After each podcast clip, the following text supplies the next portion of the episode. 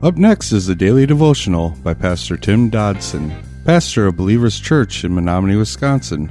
Subscribe to our podcast by visiting burningdogradio.com and clicking on subscribe. Thanks for listening to Burning Dog Radio. Luke chapter 3, verse 10 of our text says, The multitudes asked him, What then must we do? And he answered them, he who has two coats, let him give to the one who has none.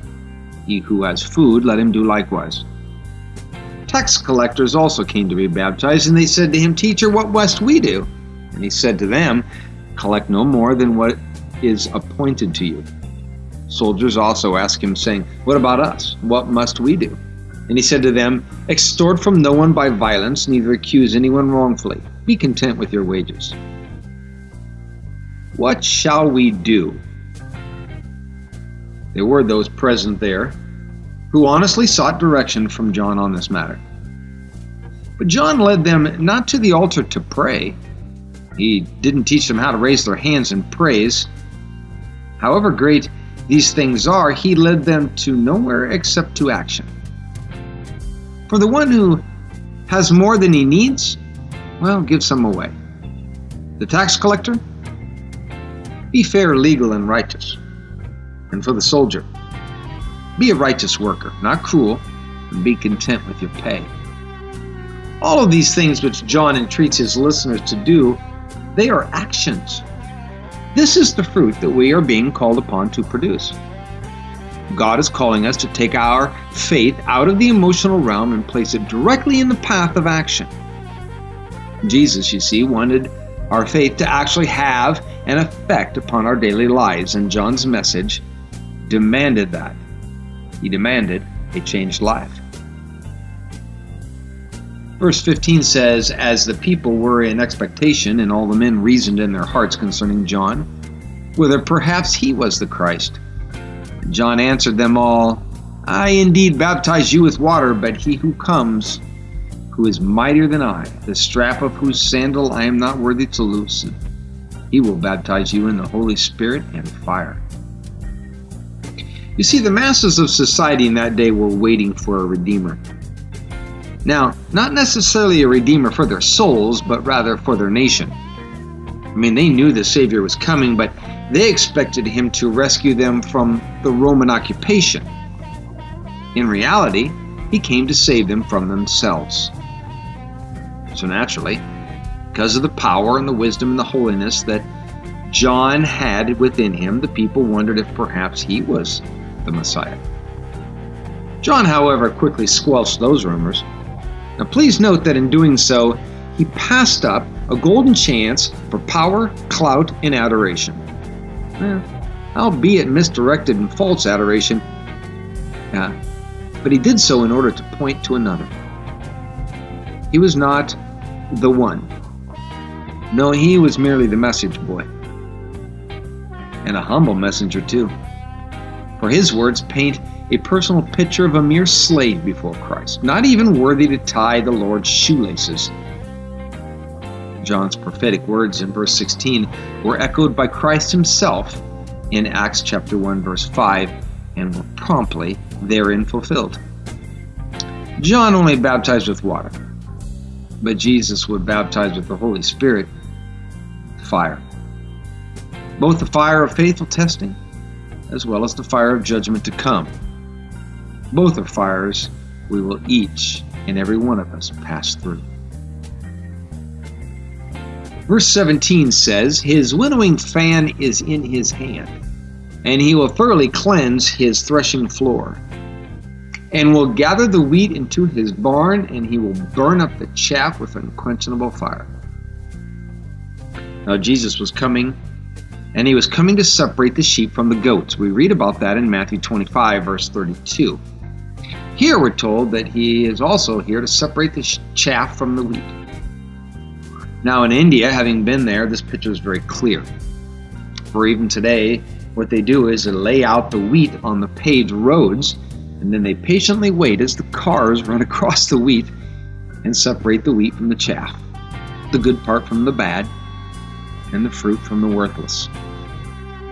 This is what Jesus intended to do. He was coming to separate. He said that separation would take place between the religious counterfeit and the faithful fruit producing tree, between the righteous and the unrighteous, even sometimes between family members. He was setting apart, sanctifying his chosen saints for his special purpose, that of his blessed joy, peace, and service. Verse 18 says, Then, with many other exhortations, he preached the good news to the people. But Herod the Tetrarch, being reproved by him for Herodias, his brother's wife, and for all the evil things which Herod had done, added this also to them all. Then he shut up John in prison. Through all of this, John just kept preaching until the rulers of the day just could take it no longer. Apparently, it seems John had scolded Herod for basically stealing his brother's wife, which naturally angered Herod. So, in retribution and to shut John up, Herod finally had him imprisoned. The Herod family, they were notorious for both their evil and their abuse of power. This Herod was one of the sons of the Herod who, while seeking to kill the newborn king when Jesus was just a child, he had all the Jewish baby boys under the age of two killed in his attempt to stop this Jesus. Verse 21 says, Now when all the people were baptized, Jesus also had been baptized and was praying, and the sky was opened. And the Holy Spirit descended in a bodily form like a dove on him and the voice came out of the sky saying, You are my beloved Son, in you I am well pleased. While Jesus had no sin to repent of, please notice he was baptized here in just the same. He was not to be denied. He would live it all out, step by step. He would embrace all that we would embrace, suffer in all the ways that we would suffer, and be tempted in all the ways that we would be tempted. In this, the act of baptism, he would obey as all the rest that were there that day. They together would believe, and they together would be baptized. He would humble himself, even though he was the king. He would serve when all the world should be his servant. His baptism herein would launch his new life as it does ours. The ministry of Jesus had begun, and it continues today and for all of eternity. At his baptism, the Holy Spirit was present. God the Father was present, and Jesus was present. All the Trinity was there. God spoke those eternally profound words You are my beloved Son, in you I am well pleased. And you know, so many of us, well, we wait our whole lives to hear Him say those last words to us in you I am well pleased. Verse 23 says Jesus himself, when he began to teach, was about 30 years old, being the son of Joseph, the son of Heli. And the rest of this chapter goes on with a lot of big words and difficult names to tell us of the lineage of Jesus and that he followed according to the prophecies so laid out. That was our daily devotions by Pastor Tim Dodson. For more information about Tim Dodson and Believers Church, visit jfbelievers.com.